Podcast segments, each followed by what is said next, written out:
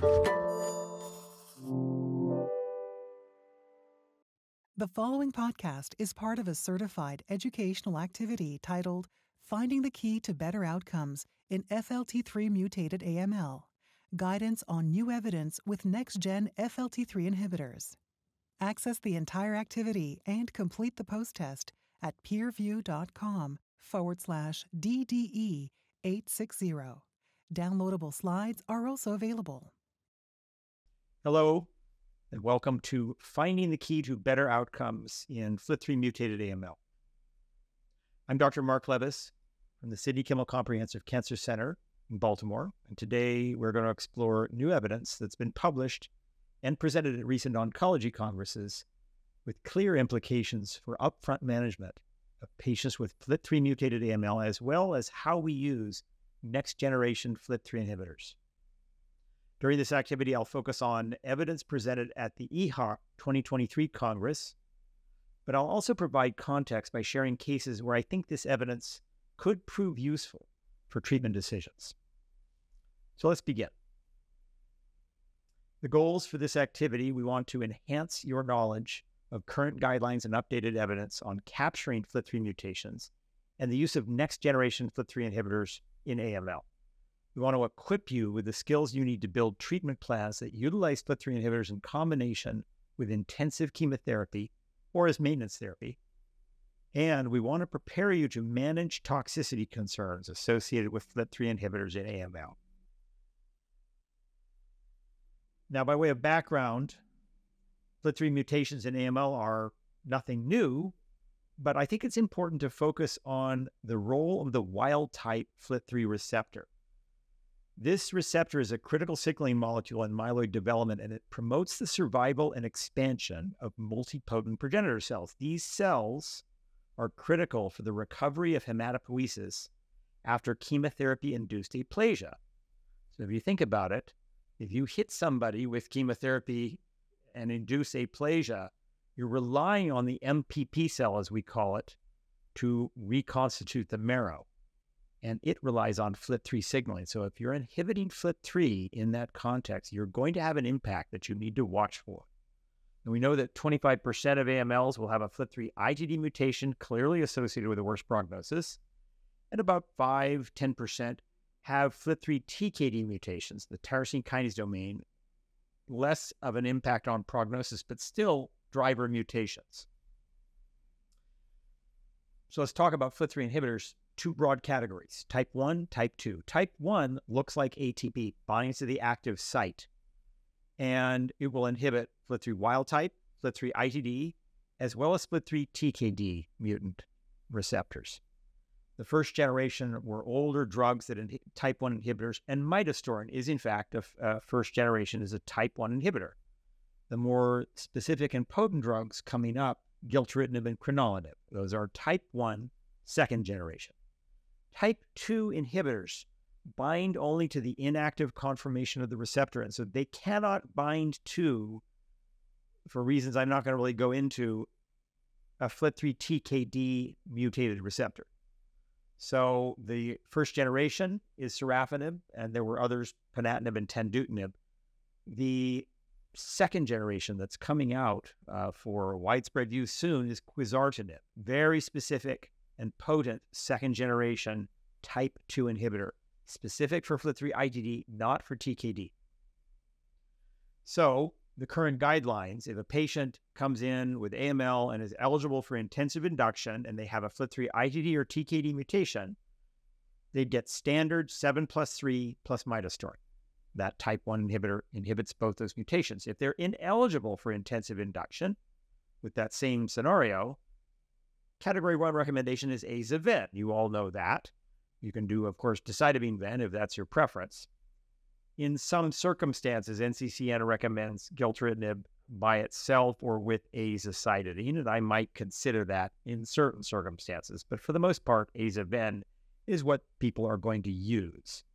But in the relapse refractory setting, after you have repeated, and this is important, repeated the genomic profiling, patients with AML with a FLT3 ITD or TKD mutation, gilteritinib is usually your first choice. 7 years ago, when midostaurin was coming out, we had a big problem. People were not testing routinely for these FLT3 mutations at diagnosis. And while that has gotten better, it still isn't 100%. We're still seeing some occasional cases where at diagnosis, you're not checking for those FLT3 mutations. And there's this very mysterious new thing, next generation sequencing is coming out. How do you use that? Finally, we've got lots of new inhibitors coming out. We have midostaurin, but quizartinib looks like it's coming out very soon, and gilteritinib is approved already in certain circumstances. And is there a role? How do we use these? And what's the role potentially for maintenance therapy with these drugs? So with that background and those questions, now I'm going to provide you with some updates on these next generation FLT3 inhibitors that have been presented at the recent oncology meetings. We'll start with quizartinib and QUANTUM-First. This is a study, a phase 3 randomized study for patients with newly diagnosed AML. Remember, quizartinib is active against FLT3 ITD mutations. It's a type 2 inhibitor. So these patients had to have a FLT3 ITD AML, newly diagnosed, and they were randomized. Everybody received 7+3 induction, and then they received either quizartinib or placebo in kind of a standard day 8 to 21 of induction. They then could also receive, they could receive 1 or 2 cycles of induction, kind of per our standard approach. Consolidation consisting of high-dose cytarabine with quizartinib, again, kind of in that same pattern that we use midostaurin per the RATIFY trial. Again, randomized placebo versus quizartinib all the way through, and could continue with either allogeneic transplant and get quizartinib as continuation therapy afterwards, or they could get continuation therapy with quizartinib regardless if they simply completed their consolidation. So that's the structure of QUANTUM-First. You might ask, how did this occur when midostaurin was approved? Well, this trial started before the approval of midostaurin in the U.S. and before the approval of midostaurin in general throughout the world. So this trial actually accrued worldwide, globally, like any of these trials do, and accrued in places where midostaurin was not available, initially in the U.S. and then elsewhere. This is the general consort diagram, 268 patients in the quizartinib arm, 271 in the placebo arm after screening and entering induction phase. And a fraction, of course, large fraction entered in each arm, entered consolidation phase and continuation phase. And here's a breakdown of the patients, median age of around 55. More than half in general were NPM1 mutated, which is what we expect. Of importance in this study, unlike RATIFY, which was the midostaurin study, this study allowed patients up to age 75. The RATIFY study, which got midostaurin approved, only went up to age 59. This really was a broader array of patients. Now, here's the primary endpoint, overall survival, and patients in the quizartinib arm clearly had an improved overall survival, 22.4% reduction in risk of death, hazard ratio 0.776 with a p-value two-sided of 0.03. Okay, so quizartinib wins over placebo. And you say, well, how do you use this in the context of midostaurin? Well, we would point out the RATIFY trial, which was the midostaurin trial, accrued almost a quarter of the patients with FLT3 TKD mutations, which have a better outcome. This is a rougher crowd, if you want to say. This is a, they're older and they have the worst mutation, and the outcomes are really quite striking here. So we're going to have to start making decisions on these newly diagnosed patients, what to do with them when we have this tool available to us. Now, again, focusing on inhibition of wild-type FLT3 in that multipotent progenitor cell, again, we did see neutropenia more so in the quizartinib arm compared to the placebo arm at kind of all levels of treatment. In general, this could be managed, and you saw the result in overall survival. It was better, but again, it's something to really draw attention to, that theme, and that theme is we're going to come back to that theme later in this talk. Patients with FLT3 ITD AML are routinely taken to allogeneic transplant when feasible. And many regulatory authorities, many clinicians question, well, maybe it was all the benefit of transplant. Well, we did an analysis of the QUANTUM-First data looking very specifically at allotransplant as a time-dependent variable, meaning if you're alive long enough to go to transplant, of course you're going to do better. And so you have to take that into account in your multivariable analysis. And this data shown here basically says, no, it doesn't matter. Even with that analysis, quizartinib was better. Now, importantly, in patients on this trial, if they went to allotransplant in first remission, they clearly did better. So it both supports that quizartinib independently confers a survival benefit from transplant, but that allotransplant remains an appropriate thing to try and do for your patient to maximize their benefit. And now looking at this data in the form of our more familiar Kaplan-Meier curves, these are Kaplan-Meier curves of patients who on QUANTUM-First were either going to transplant or not on either the quizartinib arm or the placebo arm. And I want to draw your attention to the solid blue and the solid green lines. Those are really the interesting points here. The patients who did the best were on the quizartinib arm and went to transplant in first remission. And we saw this in the RATIFY trial. And the immediate speculation was that, well, patients had two reasons for doing better on this arm. One, they probably had a deeper remission. That would be reflected in what's called measurable residual disease, MRD. If you could get MRD data on these patients, we would predict that they would have a deeper remission than the patients on the placebo arm. It's also possible that benefit was conferred by post-transplant continuation therapy with quizartinib. Both could be at play, and we're going to continue on those themes in the next several minutes. So looking at MRD, how do we address MRD in this trial? Well, it turns out we were very much focused on MRD in QUANTUM-First. We specifically developed an assay to look at MRD in these patients. Now, patients in a morphologic complete remission, by the conventional PCR method of analyzing FLT3 mutations, you don't know how deep that remission is. In general, if you have a leukemic burden of under 1% of the total cellularity there, you're not going to see it with standard approaches, including the standard PCR for FLT3 ITD mutations. You will not detect them that way. So this assay is a combination assay of PCR combined with next-generation sequencing. You can't get this assay simply by ordering your conventional NGS, as you're used to doing. This is a specialized assay developed specifically for FLT3 ITD mutations. We PCR up the region encoding for the FLT3 ITD mutation itself in the juxta-membrane region, and then we analyze the amplicons with next-generation sequencing, and we can get down to a lower limit of detection of 2 × 10⁻⁶, 2 cells out of 1,000,000. Very sensitive. The lower limit of quantification now, is it linear, meaning how accurately can we quantify it? That gets down to about 10⁻⁴. But we are clearly seeing these mutations even lower than that. So let's see what this assay does when we look at the QUANTUM-First population.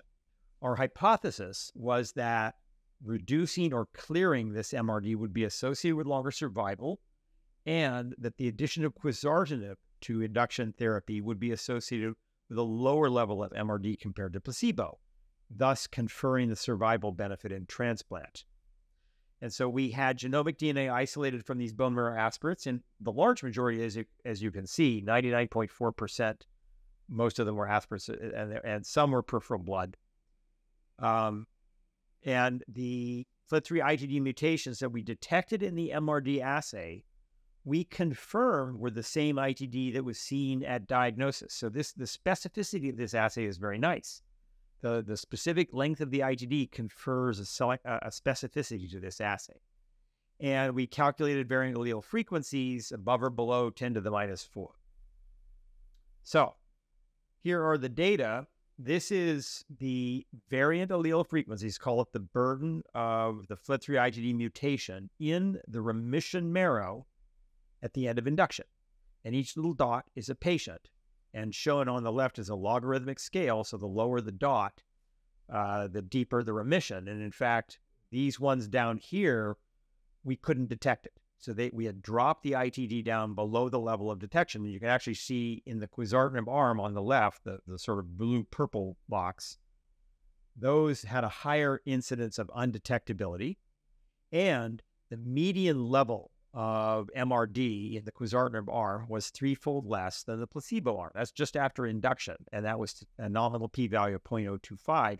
So yes, that hypothesis that the addition of quizartinib lowers the MRD level is confirmed after induction.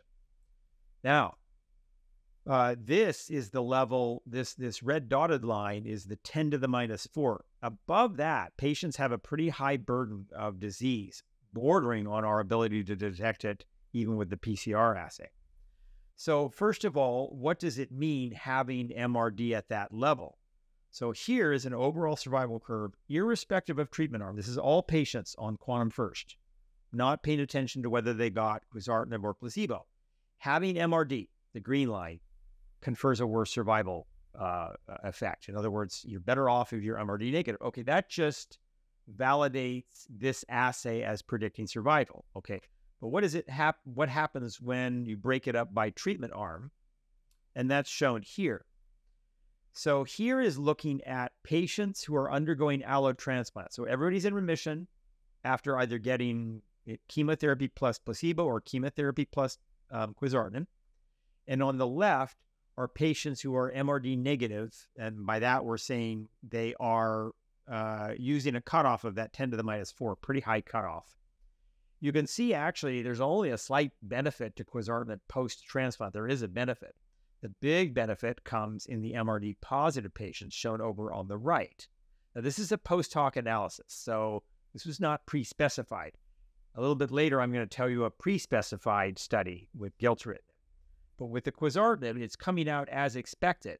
The MRD positive patients are the ones that really benefit from the quizartinib arm, from being in the quizartinib arm. And here is it. They get a deeper remission, but after allotransplant, if they're MRD positive, being on the quizartinib arm really helps them, because in all probability they're getting maintenance therapy, continuation therapy with quizartinib. But the QUANTUM-First study was not designed to answer this specific question. It was designed to answer benefit with induction, consolidation, and overall. We'll get to the post-transplant question in a minute.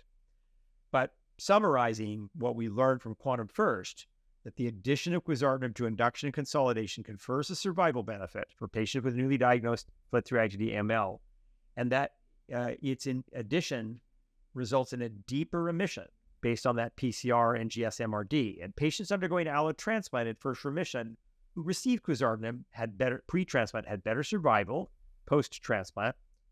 Lower levels of MRD pre-transplant are clearly associated with better survival post-transplant. That's post hoc.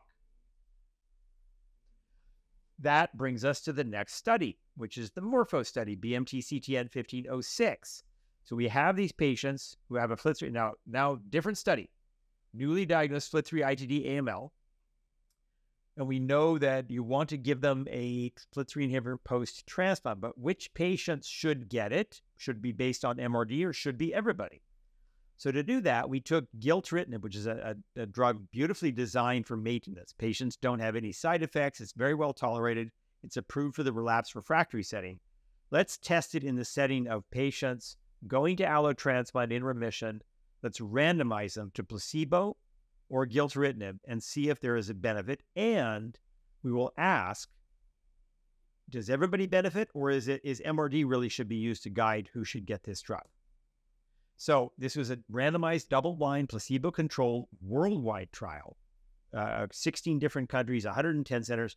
The primary endpoint was relapse-free survival, with lots of secondary endpoints, and an important one was the effect of pre- and post-MRD on those on survival with regard to gilteritinib versus placebo. Here's the breakdown. You had to be an adult with a FLT3 ITD mutation in first remission. We didn't take patients who had been salvaged. Everything had to be going well. You registered just before you went to transplant. We collected a sample for MRD analysis from the marrow.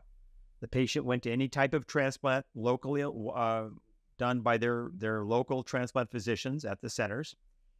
After engraftment, we collected yet another sample for MRD analysis, and then the patient was randomized to either gilteritinib 120 milligrams per day or placebo and followed for 24 months of that maintenance therapy. And we screened 620, registered 488, and randomized 356 patients like this over a 3-year period from August 2017 to July 2020. With a very recent data log, 178 in each arm. And you could see in general the breakdown of what happened with these patients. If you were in the gilteritinib arm, the main reason that you might have come off the study treatment was an adverse event, whereas on the placebo arm, it was relapse more commonly.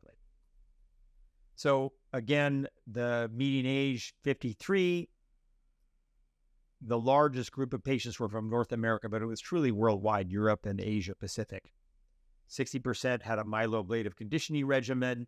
And looking at what we got with MRD, 20% of the patients roughly had a fairly high level of MRD, 10 to the minus 4 or higher.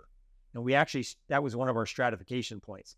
But we could detect MRD either pre or post-transplant, but pre-randomization in roughly half of the patients on this study.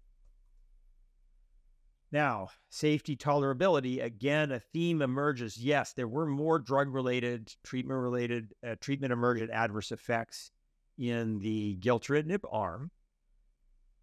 But importantly, the same theme that I talked about with quizartinib emerged here. The neutrophil count decreased was the big one that we saw on this study.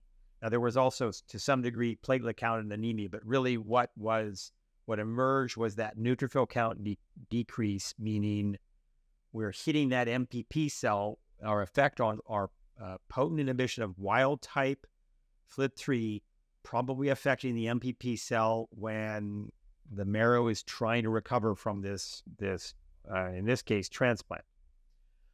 And furthermore, an interesting thing emerged with this. We noticed that worldwide, there was quite a wide disparity in azole use. Concomitant azole use, particularly the strong CYP3A4 inhibitors, posaconazole, voriconazole, itraconazole, will elevate the concentration of gilteritinib. By the way, the same thing can happen with quizartinib. So we see that here. There was wide disparity in azole use, higher levels as a result of that, which is going to in turn probably exacerbate that myelosuppression that you see. Here's the primary objective. Technically, we did not meet our pre-specified level of significance at 0.05. It was 0.0518 in relapse-free survival, gilteritinib versus placebo. But we were very interested in the whole MRD question. This actually wasn't that much of a surprise. If you look at the curve there on the left, yes, looks like gilteritinib is better overall. Whether you can argue whether 0.0518 is significant or not, for the purposes of regulatory authorities, yes, it's significant. But remember, we were as interested in the MRD question here. Can we decide who needs this drug? And in subgroup analysis, MRD leaped out as the main predictor for benefit from gilteritinib. And this is the forest plot where we could see that MRD virtually at any level was predicting benefit of gilteritinib. And so let's focus on the MRD in this assay. Again, this is the same two-step assay. This was done with a commercially available one that's available in North America right now. And it was analyzed. Again, we got very good coverage. 98% basically of patients who were on this study, we had good quality aspirates pre and post-transplant. 46% of patients had detectable MRD pre-transplant.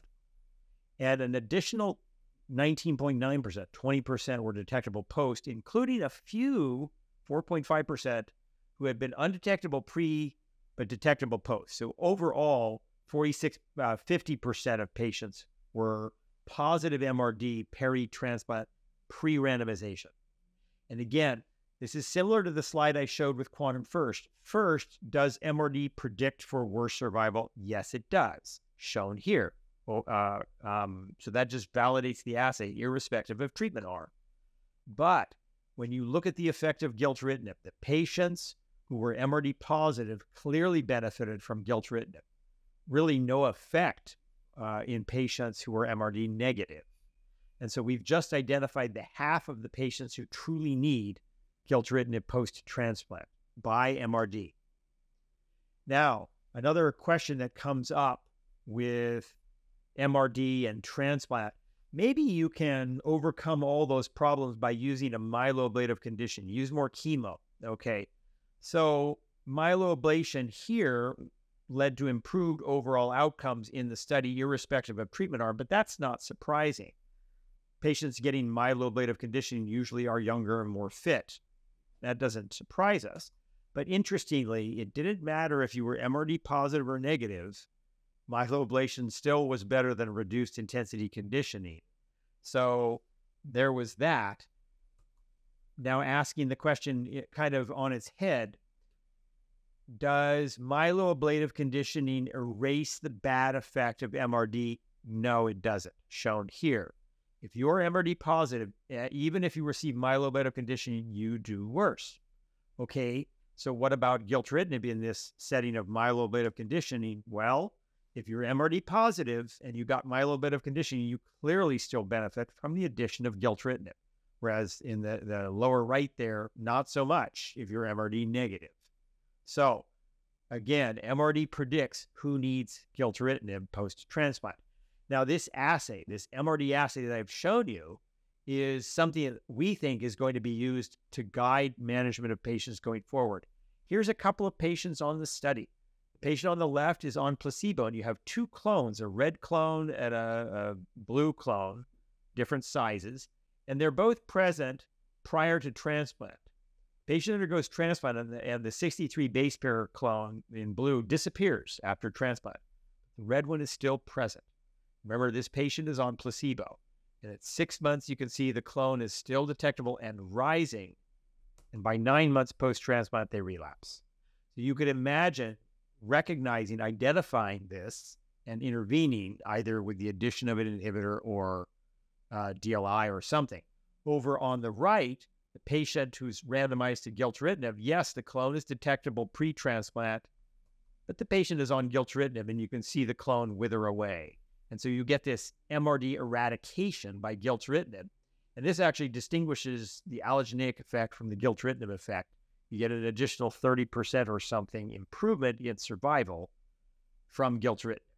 We think this is highlighting the potential use of this for management in all aspects of AML. So the conclusions from Morpho is, while it didn't achieve its primary endpoint, this was a successful study because we learned how to use the drug.